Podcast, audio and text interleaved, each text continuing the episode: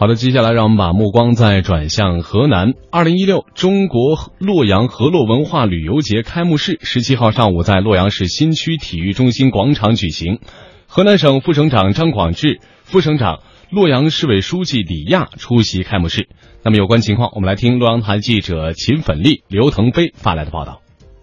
我宣布2016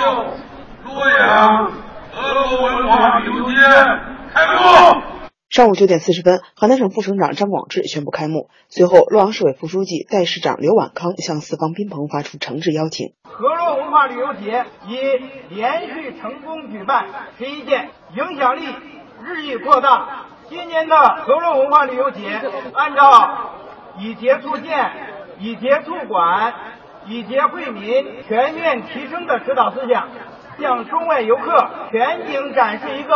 美丽祥和的洛阳、文明开放的洛阳、活力迸发的洛阳。中国洛阳河洛文化旅游节是古都洛阳秋季最盛大的旅游文化活动。今年的活动主题是畅游河洛灵动山水，领略千年帝都风情，共有6项主体活动，11项专项活动，涵盖经济、文化、旅游、商务等领域。由于今年河洛文化旅游节又恰逢11黄金周，因此洛阳各主要景区、星级酒店等旅游行业单位还推出了形式多样的旅游让利优惠措施，让中外游客在饱览河洛美景的同时，也能享受到贴心实惠的旅游服务。游客丁先生，洛阳这毕竟是旅游城市嘛，所以说从古代文化到风景都相当不错的。就是这样一个活动，也是让更多人了解洛阳、了解河南，也了解中国文化。随着今年河洛文化旅游节盛装开幕后，今年活动期间最华丽的重头戏花车巡游表演活动，今天下午3点走上洛阳街头，与广大市民游客表演互动。据了解，这次巡游花车将沿着以开放之城、时尚之都为主题的线路，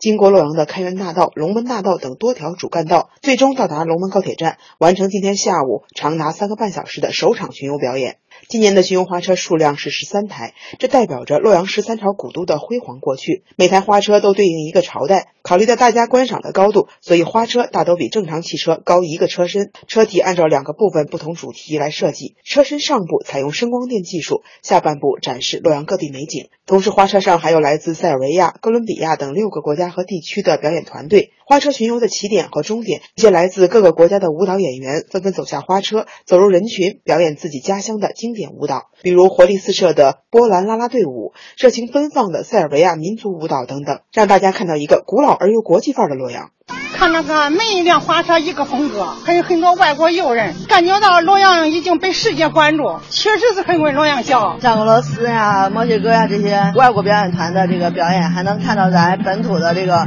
河洛文化，感觉是非常的博大精深，文化荟萃。考虑到旅游节目需要，花车巡游共计3场，除了17号下午的首场花车巡游外，19号和20号的上午还将分别进行2场以工业之城、科技之光和河洛之根、华夏之源为主题的巡游表演活动，让更多的市民游客感受河洛文化节热闹的节日氛围。